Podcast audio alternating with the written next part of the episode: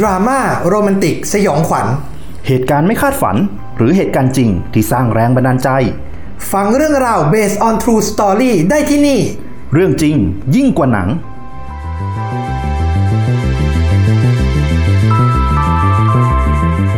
สวัสดีครับ อ่าสวัสดีครับผม ขอต้อนรับสู่เรื่องจริงยิ่งกว่าหนัง EP 2 นะครับ อีกหนึ่งรายการใหม่ในชวนดูดัชช n แนลของเรานะครับผม วันนี้ก็จะมา เล่าเรื่องจริงที่ถูกสร้างเป็นภาพยนตร์ ถูกนำไปพัฒนาเป็นบทภาพยนตร์นะครับผมเมื่อ EP แรกเราก็เล่นของโหดไปเลยฆาตกรรม จิตตกกันไป ขนาดฟังเป็นเสียงไม่ยังเห็นภาพเลยอะเออ ไอคดีที่ฟุกเล่าเอ็ดกรีนอะโอ้ยโอ้ของของคุณก็ใช่ย่อยอะแทงจากด้านหลังของผมนะอืมแดนนี่โรลลิงของผม ตัดคอมันให้ดูศพตัวเองเนี่ยโหผมเห็นไปจากฉากเลย ก็ขอบคุณทุกการตอบรับนะครับ ทุกคนที่ฟังกันนะครับ ก็ขอให้ฟังกันต่อไปแล้วก็เพิ่มเติมอีกนิดนึงบอกเสมอคือ เราอยากได้คอมเมนต์มากเลย อยากได้คนแชทคุยกับเรามากเลย ว่าฟังแล้วเป็นไงมีอะไรแนะนำไหมอยากจะฟังเรื่องอะไรก็ request กันมาได้นะครับอืมสำหรับวันนี้เรื่องจริงยิ่งกว่าหนังของเรา EP 2ธีมของเราวันนี้คือ สงคราม เรื่องราวจริงที่เกิดขึ้นจริงในสงครามแล้วก็ถูกนำไปสร้างเป็นหนังอืมเยอะไหมคุณฟลุกโอ้โหไม่น่าถาม น่าจะเป็นแนวหนังที่แบบควบคู่มาทั้งกับการมีหนังเลยมั้งอือฮึถูกไหมเพราะว่าหนังยุคแรกก็เป็นหนังข่าวซะเยอะอะซึ่งหนังข่าวในยุคนั้นก็เป็นหนังสงครามหนังข่าวสงครามมานึกออกไหมอือฮึเออืออฮึงั้นเยอะอยู่แล้วคุณฟลุกอยากจะเล่าก่อนหรือจะให้ผมเล่าก่อน ผมให้คุณก่อนเลยดีกว่า เพราะอะไรอะทำไมต้องเป็นผมก่อน ขอวอร์มเหรอ ขอฟังวอร์มก่นก่อขอฟังก่อน ขอฟังก่อน โอเค โอเคนะครับผม ก็วันนี้อะผมขออนุญาตเป็นคนเริ่มก่อนแล้วกันนะครับผม วันนี้ผมจะมาเล่าเรื่องเกี่ยวกับสงคราม ผมเล่าเสร็จแล้วเดี๋ยวถึงจะเฉลยว่าภาพยนตร์ที่นำเรื่องจริงเรื่องเนี้ยไปทำเป็นหนังเนี่ยไปทำเป็นตัวภาพยนตร์เนี่ยคือเรื่องอะไรอืมก็เดี๋ยวมาร่วมทายกันตอนท้าย แต่ผมบอกเลยว่า เรื่องที่ผมจะเล่าเนี่ย ผมว่าเล่าไปแค่องค์แรกคุณก็ตอบได้แล้วอะอย่างนั้นเลยเหรอเออ มันง่ายมากเลยอะอ่าสำอ่าคือถ้าเคยดูปุ๊บเนี่ยรู้แน่นอนอะอืมนะครับ ผม อยากจะพาคุณผู้ฟังย้อนไปช่วง 1940 1942ก็เป็นสงครามโลกครั้งที่สองไหมสงครามโลกครั้งที่สองอืมก็อุบัติขึ้นบนโลกนี้ก็ง่ายๆ เราน่าจะเคยได้ยินมาทุกคนก็เป็นการต่อสู้สู้รบกันระหว่างฝ่ายสัมพันธมิตรอืม กับฝ่ายอักษะอืมฝ่ายสัมพันธมิตรนี่ก็จะนำโดยอ่าสหราชอาณาจักรรัสเซีย จีน อเมริกา อ่า ประมาณนั้นอเมริกานี่มาทีหลังด้วยไหมบอกว่ามหาอำนาจในยุคเนี้ยส่วนใหญ่ก็คือฝ่ายสัมพันธมิตรนี่แหละ ใช่เพราะชนะก็เลยพัฒนามาถึง ทุกวันนี้เป็นมหาอำนาจนั่นเอง ส่วนฝ่ายอักษะแน่นอนว่ายุคสมัยนั้นก็คือฮิตเลอร์แห่งนาซีเยอรมันเยอรมัน นาซีอิตาลีแล้วก็ถ้ามาฝั่งตะวันออกก็เป็นญี่ปุ่น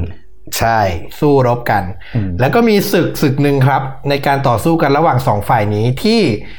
ได้รับการกล่าวขานว่าเป็นศึกการรบที่ยิ่งใหญ่ที่สุด มันมีชื่อว่าศึกสตาลินกราดอ่างั้นต้องไปทางรัสเซียแน่นอนเป็นทางโซวียตรัสเซียโซเวียตนะครับ ขออนุญาตเกริ่นนำเรื่องการรบก่อนว่าเรื่องเรื่องราวมันเป็นยังไง มันก็คือเมื่อครั้งที่การรบเริ่มต้นปุ๊บแล้วเยอรมันเนี่ยชนะในศึกแรกก็คือ ยึดครองฝรั่งเศสได้อืมพอยึดครองฝรั่งเศสได้ปุ๊บเนี่ยเยอรมันได้ใจ ก็หวังจะยึดครองแหล่งทรัพยากรที่อุอุดมสมบูรณ์ มีน้ำมัน มีเหล็กมีอาหาร แน่นอนว่าประเทศที่มีทั้ง 3 อย่างนี้ครบก็คือรัสเซียนั่นเองอืมก็เลยต้องบุกเข้ามาที่ประเทศรัสเซียนะครับ โดยที่ตอนนั้นเนี่ยเยอรมันเนี่ยต้องบอกว่าโคตรมั่นใจฮิตเลอร์นี่มั่นใจมากบอกเลยว่าสามารถครองโลกได้แน่ ๆ นะครับผมเยอรมันเนี่ยก็เขาเรียกว่าวางแท็กติก วางแท็กติกแบ่งทัพเป็น3กลุ่มใหญ่เลยนะอืมบุกเข้ารัสเซียพร้อมกัน3ทัพโอ้โหโดย3ทัพเนี้ยก็คือ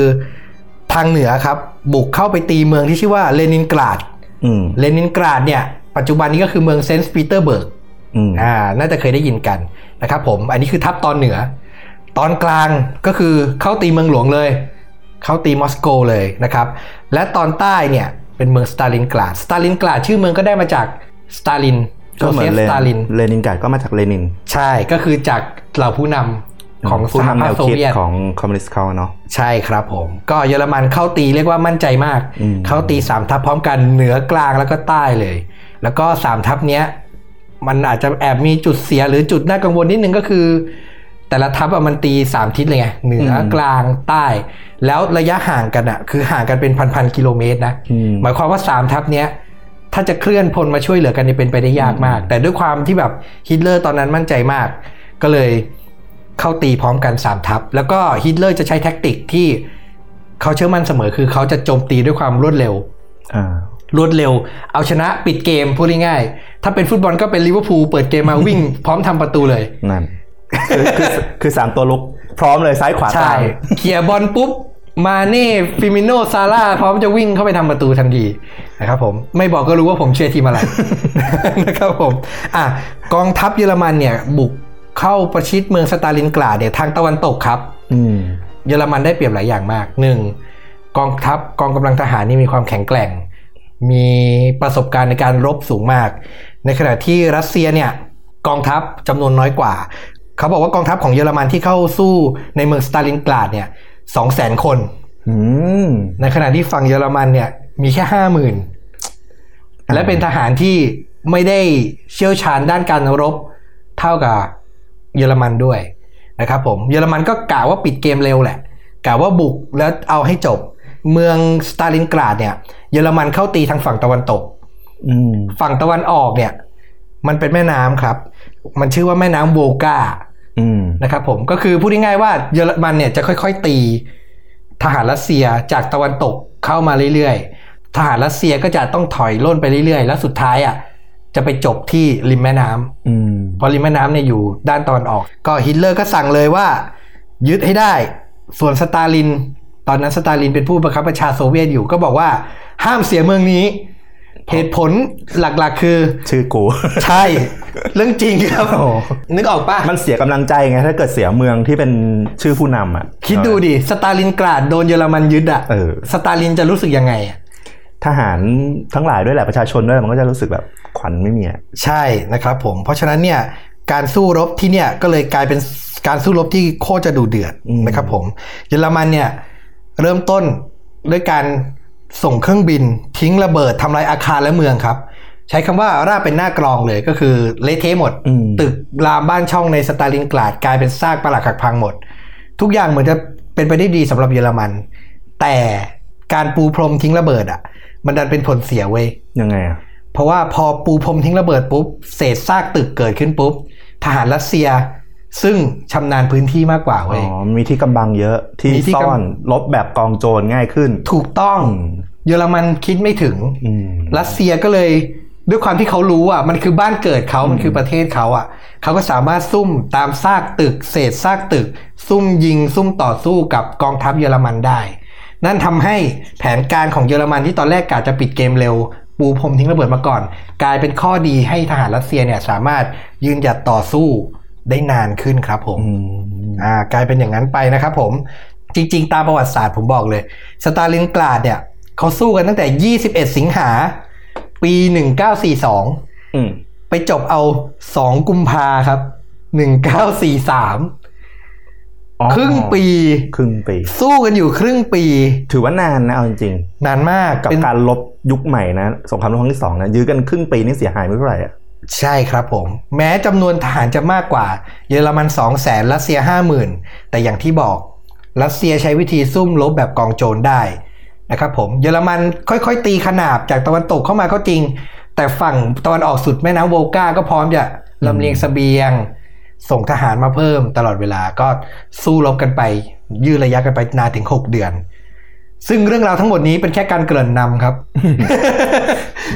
เพื่อบอกว่าสมรภูมินี้เกิดขึ้นที่สตาลินกราดเกิดขึ้นที่สตาลินกราดครับอืมและเรื่องราวของซูเปอร์ฮีโร่ของผมที่ผมนำมาเล่าในวันนี้ก็เกิดขึ้นนะครับ เป็นนายทหารเจ้าของตำนานของรัสเซียครับอืมเขาชื่อว่า วาซิลีไซเซฟ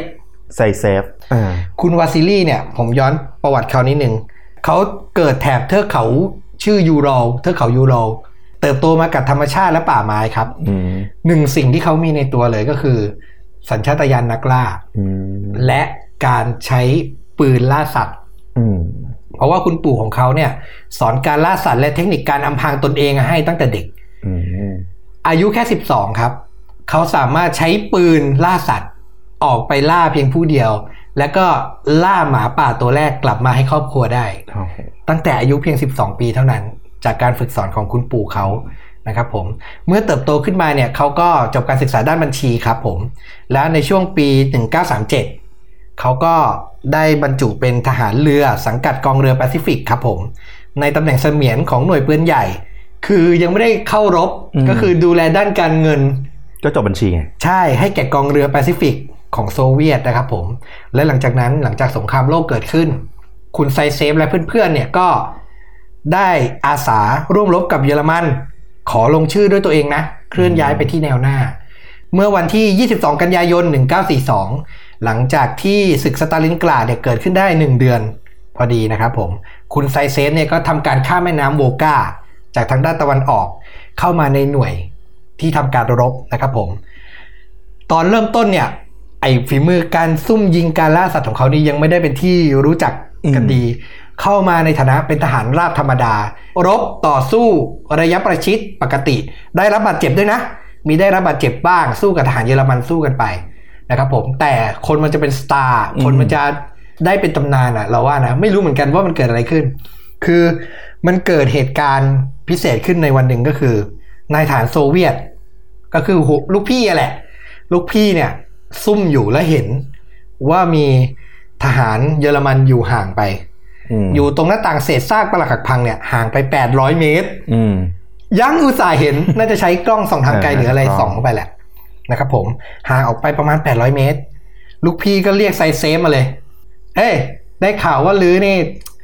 มีฝีมือด้านยิงปืนเนี่ย ได้ยินเขาพูดกันเออไหนลือลองจัดการไอทหารคนนั้นให้หน่อยสิ อันนี้ผมพูดเองนะเออได้อารมณ์นี้ได้ได้อารมณ์นี้เป็นของผมเองนะครับผม ก็ไซเซฟครับ ก็ใช้ปืน ปืนธรรมดา ไม่มีกล้องเล็งด้วยครับ โห ไม่มีกล้องเล็ง800เมตร ไม่มีกล้องเล็ง เล็งไปที่นายทหารคนนั้น และยิงครับอ๋อนัดเดียวครับคุณฟุกเป็นไง เสียชีวิตครับนายทหารคนนั้นไซเซฟตายไม่ใช่นึกว่าหักมุมนายทหารเยอรมันคนนั้นโอ้แค่นัดแรกนัดเดียวเออสร้างชื่อเสียงเลย เสียชีวิตทันทีครับ และหลังจากนั้นนายทหารเยอรมันอีกสองคน วิ่งมาดูเพื่อนอ่าโดนไซเซฟส่องตายทั้งคู่ โอ้โห สรุปคือวันนั้นส่องไปสามศพอื้อหือจากเหตุการณ์นั้นเหตุการณ์เดียวครับฟุกอืมก็ทำให้ไซเซฟเนี่ย ชื่อเสียงเริ่มขจรกระจายเลยอืมจากที่เป็นทหารที่แบบว่ากรมทหารราบรบระยะประชิดเขาก็ได้เปลี่ยนตำแหน่ง ได้เลื่อนขั้นแหละ เป็นพลซุ่มยิงไซเซฟเนี่ยก็ออกต่อสู้ในศึกสตาลินกราดเนี่ยแล้วก็ยิงข้าศึกมีการบันทึกไว้โดยรัสเซียโดยโซเวียตในยุคนั้นว่า เขาสังหารทหารเยอรมันเนี่ย ไปถึง 225ศพอื้อหือนะครับผม แล้วก็พลสไนเปอร์ของเยอรมันถูกเขาสังหารไปอีก 11ศพโอ้โหเรียกว่าเป็นนายทหารพลซุ่มยิงฝีมือแบบว่าระดับท็อป ซึ่งแน่นอนตอนนั้นนะฟุกการสู้รบอะนอกจากแท็กติกการเคลื่อนพลใด ๆ แล้ว อีกอย่างหนึ่งที่มันต้องสู้กันอย่างเข้มข้นก็คือกลยุทธ์ด้านการข่าวอืมถูกไหมอืมการถูกปลุกใจ คุณวาซิลีไซเซฟเนี่ยก็เหมือนเป็นหนึ่งในพ o พกันดานึกไม่ออกก็กัปตันอเมริกาภาคแรกอะถูกต้องใช่เหมือนอย่างนั้นเลยอืมก็คือ เฮ้ย เรามีเขาเรียกว่าเป็นสไนเปอร์ยมทูตเลยว่ะเออสังหารทหารเยอรมันกว่า 200ศพอะอื้อหือเราไม่ต้องกลัวแล้ว เรามีทหารมืออาชีพขนาดนี้เราต้องสู้มันยังไงเราต้องชนะ คุณวาซิลี่เนี่ยก็ถูกใช้เหมือนแบบ propaganda หนักหน่วงมากอืมแน่นอนว่า พอชื่อเสียงขจรกระจายขนาดนี้ ฝั่งเยอรมันก็อยู่เฉยไม่ได้ฮะแน่นอนก็ต้องส่งคู่ปรับมาต่อสู้ด้วยเพื่อปลดชีพไซเซฟให้ได้ ส่งพลซุ่มยิงที่เป็นถึงผอโรงเรียนพลซุ่มยิงของเยอรมันเลยครับอ่าเดินทางมาที่สตาลินกราด เพื่อจะเด็ดหัวไซเซฟให้ได้ ทหารเยอรมันคนนี้เนี่ยก็คือพันตรีเออร์วินโคนิกอืมก็เอาตัวท็อปของแต่ละฝั่งมาเจอกันอะแล้วก็ที่เราชอบคือ ธรรมดาเราจะฟังแต่การรบที่แบบว่าประชิดตัวหรือทหารเป็นกองทัพอะเป็นกองทัพปะทะกันรถถัง เครื่องบินอืมความโหดร้าย แต่นี่มันคือศึกของพลแม่นปืนสองคนอะนายพรานสองคนปะทะกันนะนายพรานสองคนปะทะกันอะซึ่งใช้ skill ล้วนๆเลย skill ล้วนๆและการต่อสู้มันเป็นอะไรที่ไม่เหมือนกันเลย พูดง่ายๆคือโคนิกเนี่ยถูกส่งมาเพื่อทำการซุ่มแล้วก็ดักยิงแค่พลซุ่มยิง ดักยิงแค่สไนเปอร์ของอืมโซเวียตโดยเฉพาะ เก็บให้ได้ สักวันหนึ่งต้องเก็บไซเซฟให้ได้นะครับผมซึ่งพลซุ่มยิงของรัสเซียเนี่ยเขาจะมีระดับเทพอยู่ก่อนหน้าเนี้สองคนอืมก็โดนโคนิกเนี่ยอืมซัดเข้าไป คนหนึ่งโดนยิงบาดเจ็บ อีกคนหนึ่งเนี่ย ไอ้กล้องไอ้ส่วนเล็งปืนของกล้องอะโดนยิงแตกอะอื้อหือนี่คือเรื่องเล่านะอืมนี่คือฝีมือของทหารเยอรมันเออร์วินโคนิกก็คือเรียกว่าสไนเปอร์ตัวท็อปๆนี่โดนเล่นหมดแล้ว ก็ไซเซฟหลังจากรู้แล้วว่า คนที่ยิงสองคนนี้น่าจะเป็นสไนเปอร์ที่ถูกนำมาเก็บกูแน่ๆเขาก็เริ่มปฏิบัติการตามแผนของเขา ก็คือไปศึกษาที่จุดที่มือปืนของรัสเซียทั้งสองคนนี้โดนยิงก่อนหน้านี้ ไปดูว่ามีอะไรเกิดขึ้นบ้าง อยู่จุดนี้โดนยิง แสดงว่าไอคนที่ซุ่มยิง น่าจะมาจากจุดไหนนะครับผมก็ผลซุ่มยิงเนี่ยจะมีการปฏิบัติการคู่กับ คู่หู คู่หูเนี่ยจะเป็นเหมือนคนให้สัญญาณ คอยดูคอยอะไรเขาก็ไปปฏิบัติการกับเพื่อนเขาเพื่อนเขาคนนี้ชื่อ นิโคลายคูลิคอฟอืมไปด้วยกันไซเซฟไปกับคูลิคอฟเขาก็สังเกตไปสังเกตมา เจอครับว่ามีกองอิฐกองหนึ่ง แล้วก็มีแผ่นเหล็กวางอยู่ข้างอืมๆเขาประเมินแล้วว่าตรงนี้แหละ น่าจะเป็นจุดซุ่มยิงที่โคนิกฝั่งเยอรมันเนี่ย ซุ่มอยู่ มันมีอธิบายไหมว่าเอะ ทำไมถึงคิดว่าตรงจุดนี้เป็นจุดสังเกต เหมือนการชำนาญพื้นที่ของไซเซฟอะการที่มันอยู่ในสตาลินอะคิดว่าตรงนั้นไม่ควรจะมีลักษณะนี้อยู่หรือยังไงใช่ แล้วก็ด้วยความที่อันนี้ตามความเข้าใจเราด้วยความที่เขาเป็นสไนเปอร์เองอะเขาก็น่าจะเหมือนเดาใจกันอะอืมว่าตรงไหนที่มันน่าจะเป็นจุดที่น่าจะซุ่มเขาก็รู้สึกว่าตรงเนี้ยมีอะไรผิดสังเกตและน่าจะเป็นจุดที่พลซุ่มยิงเยอรมันเนี่ยแฝงตัวอยู่ไซเซฟก็เข้าหลบที่จุดตัวเอง จ้องมองไอ้จุดเนี้ย ข้ามวัน อืมนิ่งๆเลยรอ มันคือเกมที่ใครเคลื่อนไหวก่อนอืมต้องทำให้สำเร็จอะถ้าใครเคลื่อนไหวก่อนแล้วพลาด ยิงพลาด กะตำแหน่งกะจุดพลาด ก็คือเปิดโอกาสให้อีกคนนึงรู้ถูกปะอืมว่าตัวเองอะอยู่ในจุดนั้นคูลิคอฟกับไซเซฟเนี่ยจะยืนห่างกัน ไม่ใช่ยืนจะซุ่มห่างกันอืมทั้งสองคนจะซุ่มห่างกัน แล้วก็มีเชือก ผูกติดกันไว้อยู่เพื่อส่งสัญญาณอ่าอ่าเพื่อกระตุกอะ กระตุกให้สัญญาณในการอืมปฏิบัติการอะไรอย่างนี้นะครับผมก็ไซเซฟเนี่ยส่งสัญญาณกระตุกเชือกให้คูลิคอฟเนี่ยทำการล่อเป้าล่อเป้าในที่นี้ก็คือ ดึงหมวกทหารอะค่อยขึ้นไปเหมือนจะชะเง้อๆดูเลื่อนขึ้นไปหลอกให้ฝั่งสไนเปอร์ฝั่งตรงข้ามนึกว่าทหารน่ะจะเงยขึ้นมาดูอืมเขาทำการล่อเป้าอย่างเงี้ย ครั้งแรกปื๊บขึ้นไป ไม่มีอะไรลงมา ผ่านเวลาผ่านไป กระตุกอีกครั้งหนึ่งพอขึ้นไปครั้งที่สองปุ๊บกระสุนมาปึ้งโดนที่ไอตัวจุดล่อที่เอาขึ้นไปเนี่ยนะไซเซฟก็มองดู แล้วก็เห็นเลยครับว่า ชัวร์อืมที่โคนิกซุ่มอยู่เดี๋ยวตรงนี้แน่นอนนะครับผมไซเซฟก็ค่อย ๆ เคลื่อนตัว เปลี่ยนจุดซุ่มใหม่ครับ แล้วก็เฝ้าสังเกตให้แน่ใจว่าโคนิกเนี่ยยังไม่ออกจากที่ซ่อนไปไหน เขาใช้เวลาข้ามไปอีกหนึ่งคืนอืม ต่างคนต่างรอข้ามไปอีกหนึ่งคืน จนถึงบ่ายของอีกวัน แสงอาทิตย์เว้ยสาดส่องลงมาที่แผ่นเหล็ก ที่เราบอกว่ามีก้อนอิฐและมีแผ่นเหล็กอยู่ แสงอาทิตย์สาดส่องลงมาที่แผ่นเหล็กนั้น และไซเซฟอะ ใช้กล้องส่องอะ สังเกตเห็นแสงสะท้อนจากกล้องเล็งของปืนซุ่มยิงเว้ยสะท้อนกับแผ่นเหล็กนั้นเว้ยอืมเขาถึงมั่นใจว่าโคนิกอะอยู่ตรงนั้นร้อยเปอร์เซ็นต์แน่ๆนะครับผม ใส่เซฟพอมั่นใจก็ส่งสัญญาณไปที่คูริคอฟเหมือนเดิม ให้ยกหมวกขึ้นช้าๆช้าๆช้าๆนะครับผมทันใดนั้น กระสุนจากฝั่งนู้นก็เข้ามาล่ออีกนัดหนึ่งปึ้มเข้าไปจริงๆและในระหว่างที่โคนิกเนี่ยคือเขาคิดว่าเขาอะยิงแล้วโดนแล้วพลทหารน่าจะไม่รอดแล้วอะโผล่หัวขึ้นมานิดเดียวครับ ไซเซฟก็ซัดเปี้ยงเข้าไป เข้าหัวโคนิกเสียชีวิตทันที จบศึกของสุดยอดสไนเปอร์สองฝั่ง ใช้เวลาซุ่มกันกว่าสองคืน มันคือความอดทนอะมันคือการฝึกว่าแบบ skill ด้วยแหละ ถึงถึงทนอย่างเดียวแต่ถ้าแบบยิงไม่แม่นอะโอกาสที่มันเปิดมานิดเดียวอะมันเก็บต้องเก็บให้ได้เลยอะถามว่าโคนิกพลาดไหมโคนิกก็ไม่ได้พลาดนะอืมมันคือนิดเดียวอะเราว่ามันคือสู้กันด้วย โอ้โห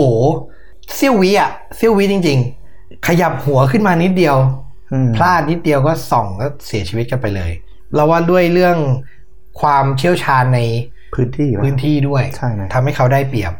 ความได้เปรียบของฝั่งตั้งรับมันมีเยอะอยู่แล้วล่ะนะครับผม แต่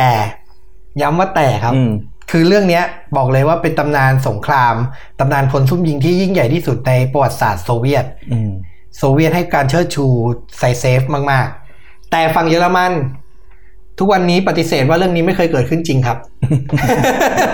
ไม่เคยมีเกิดขึ้น มันไม่เคยมีเกิดขึ้นครับ คือทุกวันเนี้ยถกเถียงกันอยู่ว่าไอ้เรื่องของไซเซฟกับโคนิกการโดนกันในครั้งเนี้ย มันจริงหรือไม่จริง เพราะอะไรรู้ป่ะ เพราะว่า ทางเยอรมันบอกว่าในปี 1942 อะ ที่ยูบอกว่าผอโรงเรียนสอนยิงซุ่มยิงของไออะ มาสู้กับผลซุ่มยิงอันดับหนึ่งของยูอะ ตอนปี 1942 โรงเรียนซุ่มยิงกูยังไม่มีเลย แล้วจะเอาคนมาจากไหนจะเอาผอมาจากไหนมาสู้มันอาจจะผิดพลาดทางข้อมูลก็ได้ แต่มันก็มีตัวมาสู้กันจริงๆหรือเปล่า แต่อาจจะไม่ใช่ผออย่างนี้ อันนี้ไม่รู้เหมือนกัน ก็คือเยอรมันน่ะอ้างตลอดเวลาว่ามันนี่ก็คือบัฟกันไปบัฟกันมาแหละเยอรมันอ้างตลอดเวลาว่ามันคือ propaganda เฉยอืมๆสร้างความฮึกเหิมให้ทหารและประชาชนจากฝั่งโซเวียตเฉยๆ ส่วนฝั่งโซเวียตเนี่ยก็บอกว่าเรื่องจริงแน่นอนอยู่แล้ว ก็เรียกว่ายังเป็นที่ถกเถียงกันอยู่อืมก็ถ้าในมุมมองเราเราว่า เชื่อไม่เชื่อสำหรับเราเราว่ามันก็ไม่ได้สำคัญอะไร มันก็ฟังเป็นตำนานอะในประวัติศาสตร์โลก สุดท้ายเราก็รู้แค่ผลลัพธ์ภาพรวมนั่นแหละไอ้รายละเอียดข้างในมันก็แล้วแต่คนจะคิดคนจะพูดจะเขียนกันอะนะครับผมอืมก็อะหลังจาก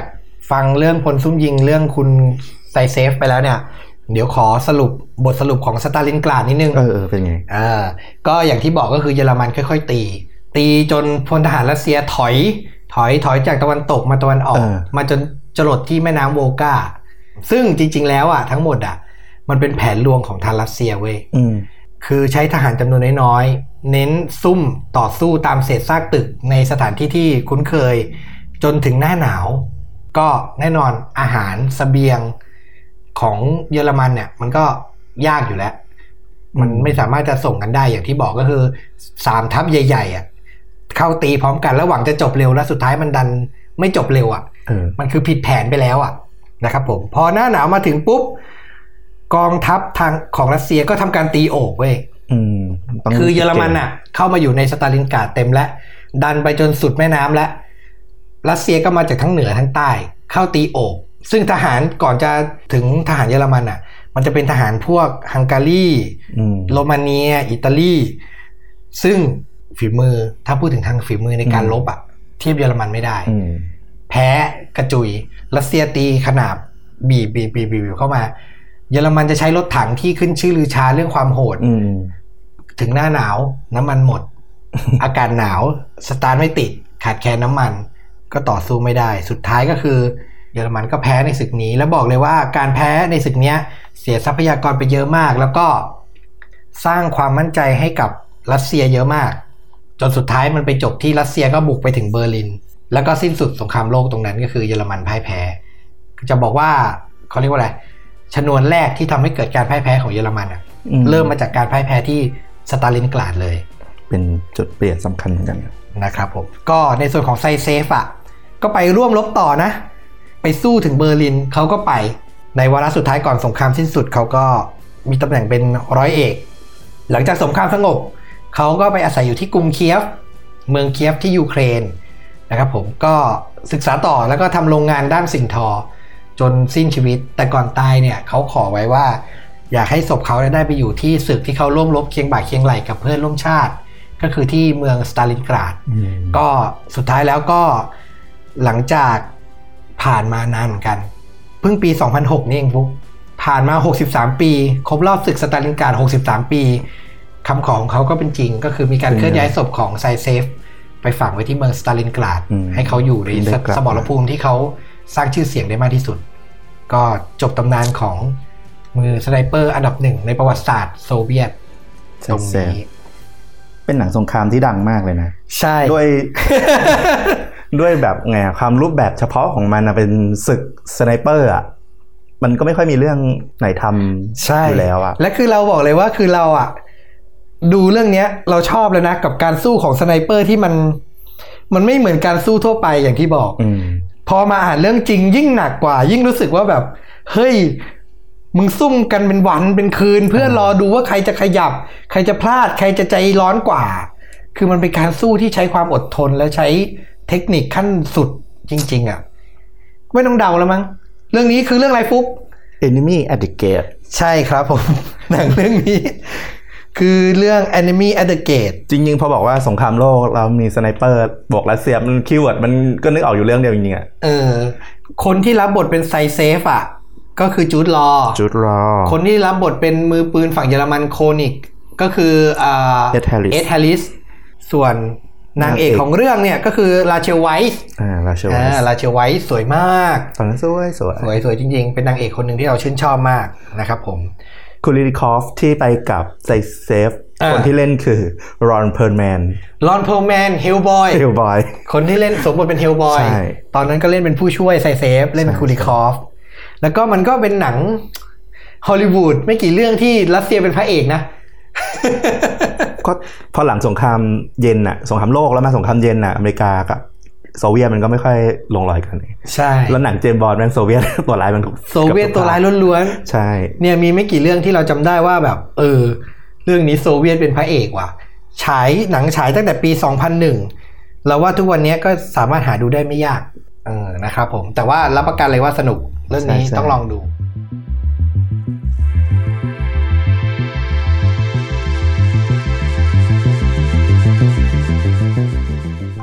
มาเรื่องของผมบ้างอะมาถึงเรื่องสงครามสงครามของผมบ้าง ของคุณฟลุกบ้างอย่างที่บอกผมก็เบื่อสงครามฝั่ง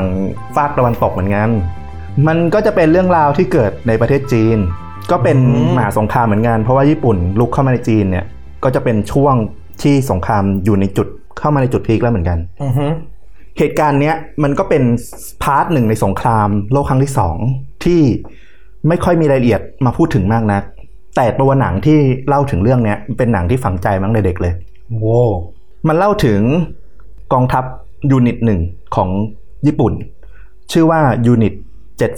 731 unit เจ็ดสามหนึ่งก็เหมือนเป็นก็คือเรียกชื่อหหน่น่ววยยหน่วย731เป็นตัวเลขเรียกใช่หน่วยหน่วยหนึ่งชื่อเรียกอืมหน่วยเนี้ยไม่ได้มีหน้าที่ทางการรบ แต่ว่าเป็นหน่วยทางด้านการวิจัยเอ่อผู้ควบคุมหน่วยเนี้ยมีชื่อว่าชิโรอิชิอิเป็นทหารที่จบทางแพทย์มาอืมจบ ทางด้านวิทยาศาสตร์มา ผลงานที่มีชื่อเสียงของเขาเนี่ยเป็นเรื่องของการกลั่นน้ำบริสุทธิ์ออกมา คือหน่วยนี้ไม่ได้มีหน้าที่ในการลบ ไม่ใช่ภารกิจหลักในการลบของเขาอืมภารกิจหลักของเขาจริงๆคือด้านการวิจัยอืมจุดสำคัญของหน่วยเนี้ยก็คือภารกิจที่บอกว่าสงครามนี้จะจบได้อะด้วยอาวุธชีวภาพอืมดังนั้นภารกิจหลักของเขาคือ การจับต้อนคนจีนน่ะในแคว้นแมนจูเรียที่เขาอยู่เนี่ย มาทำการทดลองอือหือซึ่งการทดลองของคุณชิโรอิชิอิเนี่ย ก็เรียกว่าฟังเนี่ยอื้อหือยังแบบ ใจคอโหดร้ายทารุณได้ขนาดนั้นเลยเหรอ โอ้โห เอาละตามประวัติเนี่ยเขาบอกว่า คุณฟุกมีผมอุตส่าห์เลือกหัวข้อสงคราม คุณก็วนกลับไปเหมือนตอนที่แล้วเลย เฮ้ย อันนี้มันฝังใจผมไงผมก็เลยแบบเอออยากพูดถึงหนังเรื่องนี้เหมือนกัน ไม่ค่อยมีใครพูดถึงโอ้โหอ่า ผมขอย้อนนิดเดียว ก็คือว่าอันเนี้ยมันเกิดในสมัยสงครามโลกครั้งที่สองเหมือนกัน ครั้งที่สองเหมือนกัน แล้วก็ญี่ปุ่นเนี่ยคือยึดครองจีนได้แหละ ใช่ ถูกไหมสงครามที่ดังๆที่สุดเลยก็คือนานกิง แต่ว่าอืมอันเนี้ยมันเลยเข้าไปอีกมันอยู่ทางแคว้นแมนจูเรีย ซึ่ง ถ้าพูดกันก็คือ มันไม่มีใครค่อยเข้าไปถึงอะความช่วยเหลือ ความช่วยเหลือหรือทางด้านเอ่อภาพที่มันจะออกมา มันน้อยมากเลย มันแทบจะเป็นดินแดนปกปิดที่ญี่ปุ่นครองแล้วก็แบบทำอะไรเป็นความลับหมดอะถ้าใครสนใจเรื่องสงครามเนี่ย อย่างที่นานกิงนี่ก็โหดร้ายแล้วนะโหภาพโหโหดทหารญี่ปุ่น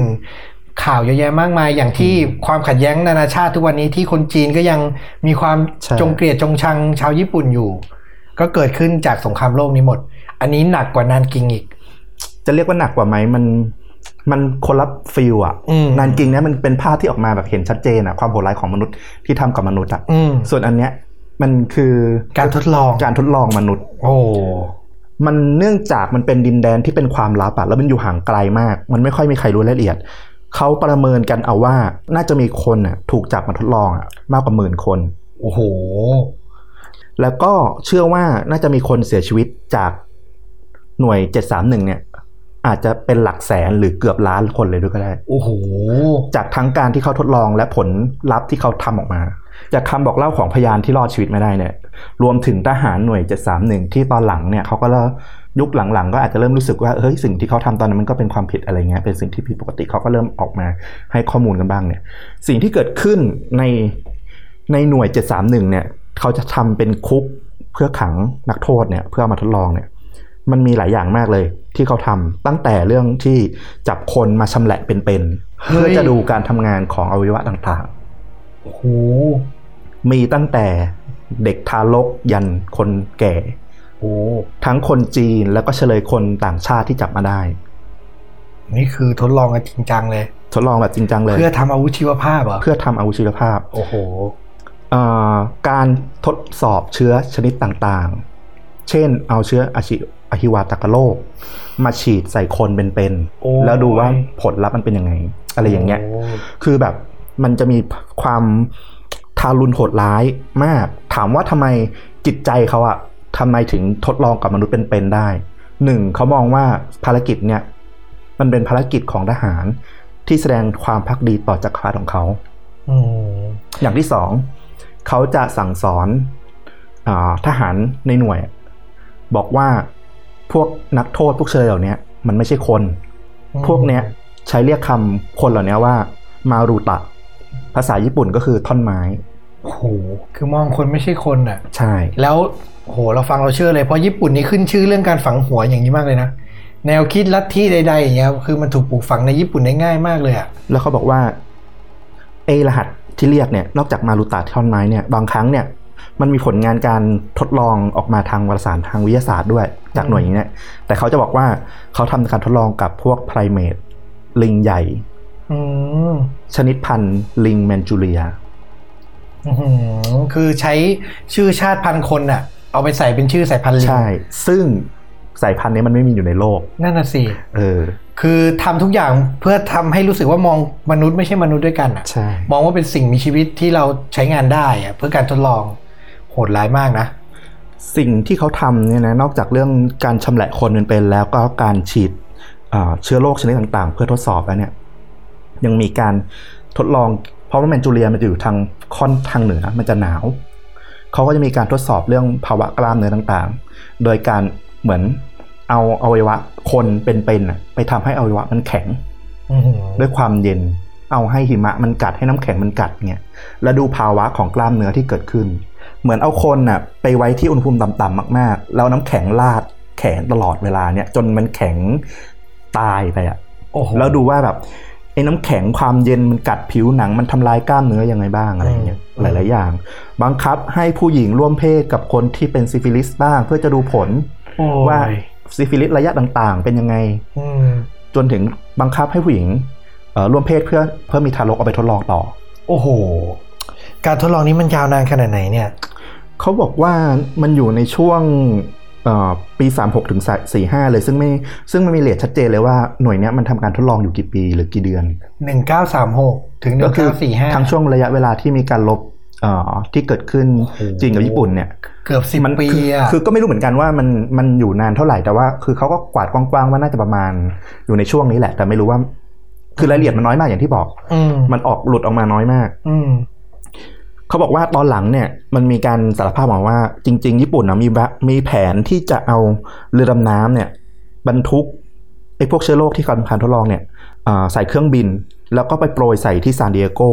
นี่คือแผซานดินเอโกนี่คืออเมริกา คือเขามีแผนที่โจมตีอเมริกาด้วยเชื้อโรคอือหือแล้วก็จะมีการก่อวินาศกรรม เอายาพิษไปใส่ในระบบประปาของที่รัฐแคลิฟอร์เนียโอ้แต่ว่ามันไม่เกิดขึ้น เพราะว่าญี่ปุ่นแพ้สงครามไปก่อนอืมนี่คือแผนขั้นต่อไป นี่คือที่เขาตั้งใจรบเอาไว้ ถ้าสู้รบกันยาวนานกว่านั้นไม่แน่ ก็ไม่แน่ โอ้โห มันมีนักประวัติศาสตร์ญี่ปุ่นเนี่ยเขาก็ไปศึกษาเรื่องนี้ตอนหลังเหมือนกัน เพราะว่าถ้าไปบอกว่าเรื่องเนี้ย ไปบอกคนญี่ปุ่นอะ คนญี่ปุ่นเขาบอกว่าไม่จริงไม่เชื่อ ไม่เคยอืมเกิดขึ้นหรอกอืมเออ แต่ว่าคนก็คนนักประวัติศาสตร์ญี่ปุ่นเองอะที่ศึกษาเขาก็บอกว่าเออมันก็มีอยู่จริง เพราะมันมีก็มีทหารที่มาจาก731เนี่ยที่เขามาให้ข้อมูลอยู่จริง ๆ ว่ามันมีการใช้กระสุนที่มีพิษต่อระบบผิวหนังระบบหายใจ แบบยิงไปแล้วก็จะมีอาการคลื่นเหียนจนอาเจียนจนแบบติดเชื้อตายอะไรอย่างเงี้ยมีอือหือ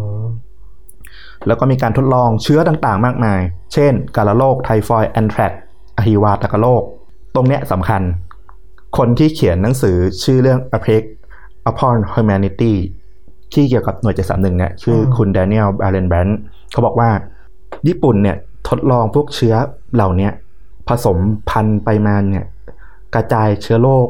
โดยการให้เครื่องบินพ่นเชื้อเหล่านี้ใส่หมู่บ้าน แล้วก็ใส่ในอาหารและระบบน้ำอื้อหือ เขาเชื่อว่าปัจจุบันเนี้ยไอเชื้อโรคที่ญี่ปุ่นทดลองอะ มันน่าจะยังเหลืออยู่ในจีน โอ้โห เรามาคิดดูว่าไอโควิดตัวเนี้ย คือถ้าคิดให้มันเป็นทฤษฎีก็ ถ้าคิดสไม่ถิแน่ติผมคิดก็ไม่แน่เลยนะเนี่ยคือไวรัสมันเริ่มต้นจากจีนอืมแล้วทำไมมันถึงกลายพันธุ์มันถึงกลายเป็นอย่างนี้ได้ ก็น่าคิดเลยอะ อันนี้พูดแบบแฟนตาซี เออ ถ้าพูดแบบแฟนตาซีเลยก็เป็นไปได้อะ เนี่ยแหละเขาก็บอกว่า เออ หน่วยนี้ สุดท้ายมันก็จบลงตรงที่ญี่ปุ่นประกาศแพ้สงครามอืมและหน่วยเนี้ยเอ่อตัวอิชิโรอิชิอิเนี่ยที่เป็นนายแพทย์อืมผู้คุมเนี่ยเขาก็บอกว่ามันต้องทำลายหลักฐานทั้งหมดทิ้งอือฮึเพราะว่าถ้าท่านานาชาติมาพบหลักฐานการมีอยู่ของหน่วยเนี้ยว่ามันมีการทดลองกับมนุษย์อะมันคือความผิดทางสงครามที่แบบร้ายแรงมาก ๆ ดังนั้นต้องทำลายหลักฐานทุกอย่างทิ้งให้หมด ในช่วงการแพ้สงคราม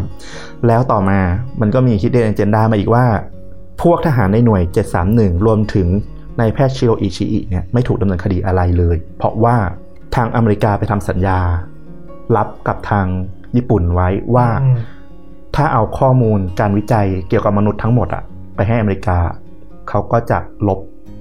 ประวัติพวกนี้ออก อันนี้เป็นอะไรเขาเรียกว่าเป็นอะไรเป็นข่าวลือ อันนี้อะหรือเป็นข้อเท็จจริงมามันมีคนที่เขียนถึงเกี่ยวกับเรื่องเนี้ยอยู่เยอะทั้งอือฮึทั้งทางคนญี่ปุ่นเองแล้วก็ทางฝรั่งเอง อืมบอกว่านายพลแมคอาเธอร์เนี่ยนายพลแมคอาเธอร์ก็คือผู้นำทัพของอเมริกา ใช่ที่บุกเอ่อที่ควบคุมทัพทางทางฝั่งเอเชียอือฮึนายพลแมคอาเธอร์เนี่ยเคยส่งสารทางวิทยุในปี 1947 ว่า ขอให้สมาชิกหน่วย 731 ได้รับการยกเว้นจากการดำเนินคดี ข้อมูลเกี่ยวกับการผ่าตัดคนเป็นๆ เพราะเป็นสิ่งที่มีประโยชน์ โดยสารวิทยุเนี่ยส่งไปให้ทางฝ่ายทหารกระทรวงการต่างประเทศของสหรัฐที่กรุงวอชิงตัน และข้อเที่จริงก็คือ คุณชิโร่อิชิอิเนี่ยอืมก็ไม่ดำเนินคดีจริง ๆ จนกระทั่งก็แก่ตายในที่สุด ตายไปแล้วก็ตายเสียชีวิตไปแล้วใช่แต่ว่าตายแบบชราธรรมดาไม่ได้โดนลงโทษใดไม่มีใดๆเลย และทางทางในญี่ปุ่นเองก็ไม่มีใครยอมรับว่ามีหน่วยนี้อยู่จริง ๆ จนกระทั่งมาช่วงประมาณไม่กี่ปีเนี่ยเมื่อประมาณ 5 6 หรือไม่เกิน 10 ปีเนี้ยถึงเริ่มมีแบบข้อมูลเปิดขึ้นมาใหม่ ๆ เช่นมีพยาบาลที่เคยอยู่ที่โตเกียว ออกมายอมรับว่าไอ้โรงพยาบาลที่เธออยู่ตอนสมัยนั้นน่ะมันมีคนตายเยอะมาก แล้วก็เป็นโรงพยาบาลที่มีความเกี่ยวข้องกับหน่วย731 แต่ว่าตั้งอยู่ที่โตเกียวนะ แล้วก็ไม่มีการไปขุด สถานที่ที่เป็นโรงพยาบาลเก่านี้จริง ๆ ก็มีซากศพแบบเป็นโครงกระดูกเยอะมาก แต่สุดท้ายรัฐบาลญี่ปุ่นไม่ทำการพิสูจน์ DNA ว่าเป็นชาติพันธุ์ใดหรือว่าเป็นใครๆก็คือมันมีหลักฐานเชิงประจักษ์แหละ แต่มันไม่ถูกขุดคุยต่อ ไม่ถูกขุดคุยต่อ อยากจะฝังมันให้จมไปกับประวัติศาสตร์ ไม่อยากให้ขุดขึ้นมาให้เป็นที่จดจำใช่โอ้โหโหดร้ายมากนะโหดร้ายมาก แต่มันก็เข้าใจได้แหละเพราะว่าอย่างที่บอกก็คือ ถ้าความผิดเนี้ยมันประจักษ์แจ้งออกมา มันคือความผิด ที่ร้ายแรงมากๆ ที่มันไม่สามารถที่จะแบบเงินแบบผู้แพ้สงครามที่จ่ายให้อะมันไม่ไม่ทดแทนไม่ได้เลยอะคือมันคือการมองมนุษย์ไม่ใช่มนุษย์อะอืมถูกไหมคือเราเข้าใจนะเรื่องว่าผลผลประโยชน์จากการวิจัยเนี้ยเราว่ามันก็คงมีผลประโยชน์บ้างแหละอืมแต่ว่าสิ่งที่ทำอะ มันก็เกินขอบเขตที่มนุษย์จะทำกับมนุษย์ด้วยกันอะ ถ้าถามเรานะ มันก็ไม่ควรจะเกิดขึ้น แน่ๆอืม ก็เป็นความเศร้าอะ แล้วคนที่เขาโดนจับมากระทำอะ โอ้โห นับสิบปีไม่รู้สิบปีนี่เป็นเวลาที่นานมากนะ ไม่รู้แบบกี่รุ่นต่อกี่รุ่นกี่แบบใช่ที่โดน จนคลอดเป็นทารกเอาไปทดทดลองต่อเนี่ยโหโอ้โห คือมันเลวร้ายมากอะนึกภาพว่าตัวถ้าตัวเราเป็นหนึ่งในคนบริเวณนั้นที่โดนทหารญี่ปุ่นจับมาทดลองอะคือมันไม่ไม่เคารพความเป็นมนุษย์ของเราแล้วอะ แต่ก็อย่างที่บอกนะว่าเรื่องเนี้ยเนื่องจากข้อมูลที่มันออกมามันน้อยมากเลย อืมดังนั้นส่วนใหญ่อะมันจะเป็นปากคำจากพยานที่เก่ามาก หรือหลักฐานที่พอหาได้ ดังนั้นรายละเอียดจริง ๆ อาจจะเลวร้ายกว่านี้ หรืออาจจะเบากว่านี้ตอบยาก อืมก็หวังว่าจะมีการขุดคุ้ยเชิงประวัติศาสตร์ให้มันลึกกว่านี้ให้มันอืมชัดเจนว่ามันเกิดอะไรขึ้น จะได้รู้นะว่ามันจริงไม่จริงด้วยนะทำอะไรไว้ก็ต้องรับผิดชอบอะ อืม อืม และหนังที่ เอาเหตุการณ์นี้มาทำอะ ก็สุดๆเหมือนกัน เป็นหนังสไตล์แบบว่า horror thriller มันเป็นหนังใช่มันเป็นหนังจีนยุคแบบ80 90อะที่แบบการถ่ายทำเก่าๆ แล้วแบบผนวกกับเรื่องแบบอย่างเงี้ยโอ้โห เป็นหนังจีนเลยใช่ป่ะหนังจีนเลย เราคุ้นๆน่ะ แต่เราอะเคยได้ยินชื่อตอนเด็ก ๆ เรื่องเนี้ยไม่รู้ถูกหรือเปล่าอืมแต่ว่าเราไม่รู้ชื่ออังกฤษไม่รู้ชื่อจีนอ่าด้วย แต่จำชื่อไทยได้ว่ามีคนเคยพูดเรื่องชื่อเนี้ยจับคนมาทำเชื้อโรคใช่ ใช่ไหมใช่ แต่เราไม่เคยดู เราไม่รู้เลยด้วยว่ามันคือเกี่ยวกับอะไร คือยุคนั้นน่ะ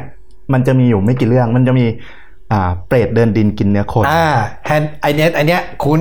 มีแอบดูเป็นแอบดูตายอ่าแล้วก็มีเรื่องเนี้ยจับคนมาทำเชื้อโรคสามเรื่องที่แบบว่า ถ้ามึงเคยดูมึงต้องเจ๋งมาก คือถ้าในตมึนงนั้นดูครบเนี่ยคารวะเออมันต้องเจ๋งมาก คือหนึ่งมันไม่ได้หาดูกันง่าย ๆ ด้วย เพราะว่ามันหนังมันรุนแรงสูงอืมเด็กอะ่ะ ไม่มีทางที่พ่อแม่ให้ดูอยู่แล้วอืมแต่อันเนี้ยก็เหมือนคุ้นๆว่าไปเห็นในงานแบบ หนังกลางแปลงอะ่ะ เออ มีดูชื่อรุนแรงภาษาอังกฤษไหมเผื่อ คุณผู้ฟังเขาอยากเซิร์ชลองหาดู อ่า เนี่ยเดี๋ยวเรามาแนะนำให้อืมดูกันอืมหนังชื่อเรื่องภาษาอังกฤษคือ Man Behind the Sun Man Behind the Sun จริง ๆอะอยากเล่าถึงมันมากเลยคือผู้กำกับชื่อ หมูตุนเฟยอ่าฮะเป็นคนจีนที่ย้ายไปอยู่ไต้หวันอืมตั้งแต่เด็กเพ ราะว่าคอมมิวนิสต์ชนะยึดครอบครัวก็ไม่อยู่ก็ย้ายไปอยู่ไต้หวันอ่าแล้วเขาก็แบบสนใจภาพยนตร์มาก แล้วก็ศึกษาเรื่องเนี้ยเกี่ยวกับเรื่องหน่วย 731มาตั้งแต่ปี 82 คือตั้งใจเลยว่าเขาอยากจะเอาเรื่องนี้มาทำเป็นหนังมากอืมๆจนสุดท้ายเขาก็มาได้เซ็นกับ Shaw Brothers ที่ฮ่องกงอืมแล้วก็ทำหนัง คือหนังเนี่ย ขนาดว่าเป็นคนดูหนังโหดเยอะ แต่พอด้วยความที่แบบ based on true story หนึ่งอืมการถ่ายทำเป็นภาพแบบเก่าๆแล้วอะ มันยิ่งรู้สึกสมเรียวอะเออมันยิ่งเสริมมันยิ่งให้รู้มันสึกดูว่าแบบอื้อหือมันเหมือนเป็นฟาวฟุตเตจเออมัเหมือะไรนอเป็ย่างนเงี้ยแบบภาพแอบถ่ายเหตุการอะไรณ์จริงอะไรเงี้ยมันอะไรทำให้เราอย่างเงี้ยรู้สึกอย่างนั้น ยิ่งรู้สึกแย่อะอืมแล้วฉากที่เขาเอานำเสนอแบบ โอ้โห มันทารุณจิตใจมาก เช่น ไอฉากชำแหละเนี่ยโอเค ชัดอยู่ละ มันทารุณจิตใจ ฉากที่เอาผู้หญิงเอ่อคว้าลูกในอกผู้หญิงมา โยนทิ้งที่พื้น บอกว่าโอ้ยเด็กไม่จำเป็นกับค่ายเราหรอกอืมแล้วก็เอาหิมะเขี่ยหิมะกลบ เด็กทารกบนพื้นอะจนตายอะโอ้โหแล้วผู้หญิงก็แบบร้องแบบลูกฉันลูกฉันจนกลายเป็นบ้าแล้วเด็กผู้ไอ้ผู้หญิงคนนี้ก็น่าสงสารมาก โดนเอาไปทดลองต่อเมื่อกี้ที่บอกอะคือเขาไปในหนังนะ เอาไปแขวนไว้ที่ราวไม้อืมให้ยื่นแขนออกมา แล้วก็ตักน้ำเย็นๆอะ จากในบ่อราดไปที่มือราดไปเรื่อยๆราดไปเรื่อยๆจนแบบแขนสองข้างกลายเป็นน้ำแข็งอืม แล้วก็พากลับเข้ามาในห้อง เอาไปจุ่มในน้ำที่อุณหภูมิมันสูงอะเพื่อให้มันละลาย แล้วก็เอาขึ้นมา และไอ้คุณหมอที่เป็นหัวหน้าทดลองเนี่ย ก็ถลกหนังแขนออกเห็นเหลือแต่กระดูกอื้อหือโอ้โหช็อตเนี้ยแบบอื้อหือโคตรติดตาเลยอื้อหือคือเอฟเฟกต์มันมันมันไม่ได้เน้นเท่าสมัยนี้แล้วแต่ภาพภาพมันแตกๆเก่าๆเราไม่ได้ดูเห็นเอฟเฟกต์มันใช้ขนาดนั้นหรอกแต่แบบเราเห็นสภาพของแขนที่มันโดนถลกหนังออกหมดแล้วมันเหลือกระดูกอะไรเงี้ยอื้อหือทรมาน เออโหฟัง คือแค่ฟังก็ไม่อยากดูอะคุณผู้ฟังครับ เป็นหนังที่ดูแล้วแบบจะอ้วกตลอดเวลา อืม แล้วการถ่ายทำมันมีสองฉากที่มีประเด็นมากเลย คนแบบตั้งข้อสังเกตเยอะมากว่ามึงถ่ายจริงใช่ไหมอืมหนึ่งคือฉากชำแหละเด็ก ในเรื่องมันเป็นเด็กใบ้ที่แบบใส่ซื่อบริสุทธิ์อะเป็นเด็กจีนที่แบบไม่รู้เรื่องรู้ราวอะไรอะเป็นใบ้อะไรเงี้ย แล้วก็โดนหลอกให้มาแบบมันนอนบนเตียงจับถอดเสื้อผ้า จากนั้นก็โปะยาสลบก็ผ่าเลยอืมเพื่อเอาหัวใจเป็นๆมาใส่โหลอืมเพิ่มกลับมายอมรับตอนหลังว่า เออ ใช่ เขาใช้ศพเด็กจริง ๆ มาผ่า โอ้โห คือเรื่องเล่าก็คือเขาไปถ่ายที่จีนเนี่ยแหละ ตอนแรกเขาก็หาศพเด็กไม่ได้ จนแบบจะตัดใจอยู่แล้ว ว่า เออก็ใช้ศพปลอมมาแล้วกัน ปรากฏว่าวันนั้นอะตำรวจในพื้นที่ที่แบบดิวอะบอกว่าหาได้ละอืมพ่อแม่เขายอม ก็ได้ศพมาผ่าจริงใช้ศพเด็กมันก็เลยจริงๆฉากมันสมจริงมากเลย โอ้โห มันไม่ผิดกฎหมายเหรอ ตอนนั้นคงแบบบ้านป่าเมืองเถื่อนมั้ง นั่นน่ะสินิ่งจีนแบบยุคเก่าด้วยนะ ยังไม่ใช่ยุคที่เปิดประเทศเต็มตัวอะอะไรไรอย่างเงี้ยเหมือนทุกวันนี้ เออ แล้วก็อีกฉากคือในหนังมันจะมีห้องทดลองที่จะเลี้ยงหนูเป็นพันๆตัวเป็นร้อยๆพันๆตัวเลย น่าจะศึกษาพวกเชื้ออหิวาอหิวาอะไรพวกเนี้ย แต่ว่าช็อตเด็ดคือเอ่อนายแพทย์ชิโร่เนี่ย เขาจะสอนเองผู้คุมว่าไออ้ทหารเด็กรุ่นใหม่ที่มันเข้ามาเนี่ย ถ้าเกิดมันรวมตัวกันอะ มันก็สามารถต่อต้านได้หนูก็โยนแมวลงไปในห้อง แล้วแมวก็โดนหนูลุมกัดจนตายอะอืมมันสมจริงมากจนไม่คิดว่ามึงน่าจะเสร็จอะ ไม่น่าเป็นซีจี ผมไม่มีทางสิจีแน่นอนยุคนั้นด้วยยุคไม่แปมีดทาศูงนย์แล้วแมวแม่งเล่นแบบโคตรดีอะเล่นสมจริงอะคือมึงตายจริงแน่นอน โอ้โห คือน่าสงสารมากอะคือสตอรี่ที่ถูกนำมาสร้างเป็นหนังอะก็โหดแล้วนะ กระบวนการถ่ายทำก็โหดอีกอะโหดมากโหดมากโหดซ้ำโหดซ้อนอะแล้วก็แบบเป็นหนังที่แบบดูแล้วก็ทรมานใจอะแต่ว่าบางคนบอกว่าหนังเรื่องเนี้ยเหมือนเหมือนเอาเหตุการณ์มาเรียงเรียงๆไม่ได้แบบ มีเนื้อเรื่องอะไร แต่จริคืงอๆมันไม่ได้มีเส้นเรื่องให้เราตามเหรอ มีจริง ๆ มี อืมถ้าไปดูจริง ๆ อะ หนังแบบกล้าด้วยนะ คือเล่าผ่านมุมมองญี่ปุ่นหมดเลย อืมเล่าถึงกลุ่มทหารใหม่อะ กลุ่มทหารญี่ปุ่นใหม่อะประมาณอายุสิบห้าสิบหกคือเด็กนั่นแหละอืมแบบที่ต้องมาเป็นทหารนะจากญี่ปุ่นมาแล้วก็แบบคิดถึงพ่อแม่ ค่อยๆถูกสั่งสอนว่า ว่าเฉลยพวกนี้แม่งคือมารุตะคือท่อนไม้คือท่อนไม้ แล้วก็เห็นการทรมานนู่นนี่นั่นตลอดเวลาอะไรเงี้ย แล้วมันก็จะมีทหารญี่ปุ่นที่แบบฝังดีอะก็ตั้งคำถามว่าเราบอกว่า เนี่ยไอภรรยาของผู้หมวดคนเนี้ยต่างกับเฉลยคนนั้นยังไงอะอืมอะไรอย่างเงี้ย เด็กมันก็จะต่อต้านจนตอนหลังอะมันก็จะมีจุดพลิกที่ไอเด็กใบ้เนี่ยแหละ เด็กใบ้คนจีนเนี่ยเหมือนว่ามันใส่ซื่อมากมันก็เลยแบบเข้ามาเล่นกับไอ้เด็กกลุ่มเนี้ยได้ซื่อๆแต่ปรากฏว่าไอ้หัวโจกคนหนึ่งในกลุ่มฐานญี่ปุ่นเด็กเนี่ย โดนหลอก โดนหัวหน้าหลอกให้พาไอ้เด็กใบเนี่ยมาที่ห้องทดลองเออ แล้วมันก็ต้องเป็นคนที่เอาศพไอ้เด็กใบที่เป็นเพื่อนมันเนี่ยไปฝัง เอาไปลงทิ้ง ลงทิ้งมันจะเป็นแบบเตา เตาเผาอะอืมก็เข็นยกโยน ยกโยนแล้วก็ออกมาเป็นตอตะโกไป เก็บไปหั่นไปแล้วอย่างเงี้ยอืมตัวละครอะมันก็มีกลุ่มที่เกิดการเรียนรู้ว่าแบบเออ มันไม่ควรทำกับมนุษย์อย่างเงี้ยอืมกับ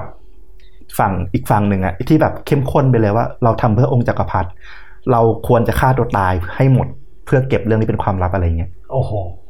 โหดร้ายมากโคนไรมาก เป็นประวัติศาสตร์ ลองหาที่ดูรุนแรงมากเสิร์ชชื่อเรื่องภาษาไทยเลยก็ได้ จับคนมาทำเชื้อโรคอืม Man Behind the Sun โอเคครับ ก็แนะนำแต่ถ้าจิตอ่อนอย่างผมก็ ฟังจก็ริงๆพอดีกว่า จริงๆจริงๆไม่แนะนำให้ดู ถ้าดูเองยังรู้สึกแบบไม่ไหวหรอกอย่างจะที่วบอก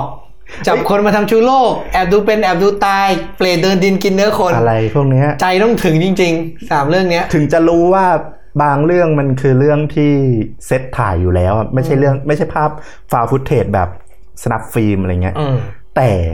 พอมัน based on true story บางอย่างมันก็แบบดูแล้วก็จิตเสื่อมจริงจิตตกไปตลอดเวลา แต่ว่ามัน มีคนมาพูดเรื่องนี้บ้างก็ดีเหมือนกัน มัน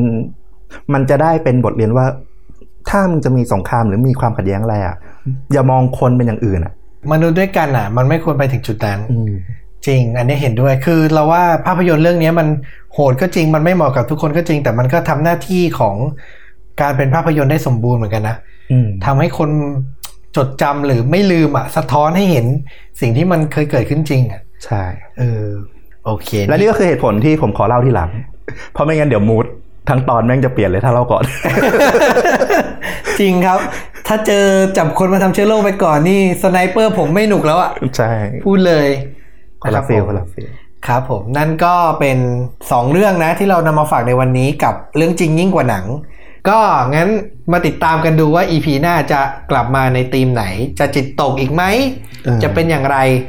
ก็อยากให้ติดตามรับฟังกันไปเรื่อยๆ ชอบกดไลค์ คอมเมนต์พูดคุยกันนะครับ เพื่อปรับปรุงรายการของเรา ก็วันนี้ก็ขอลาไปแค่นี้ครับผม สวัสดีครับ สวัสดีครับ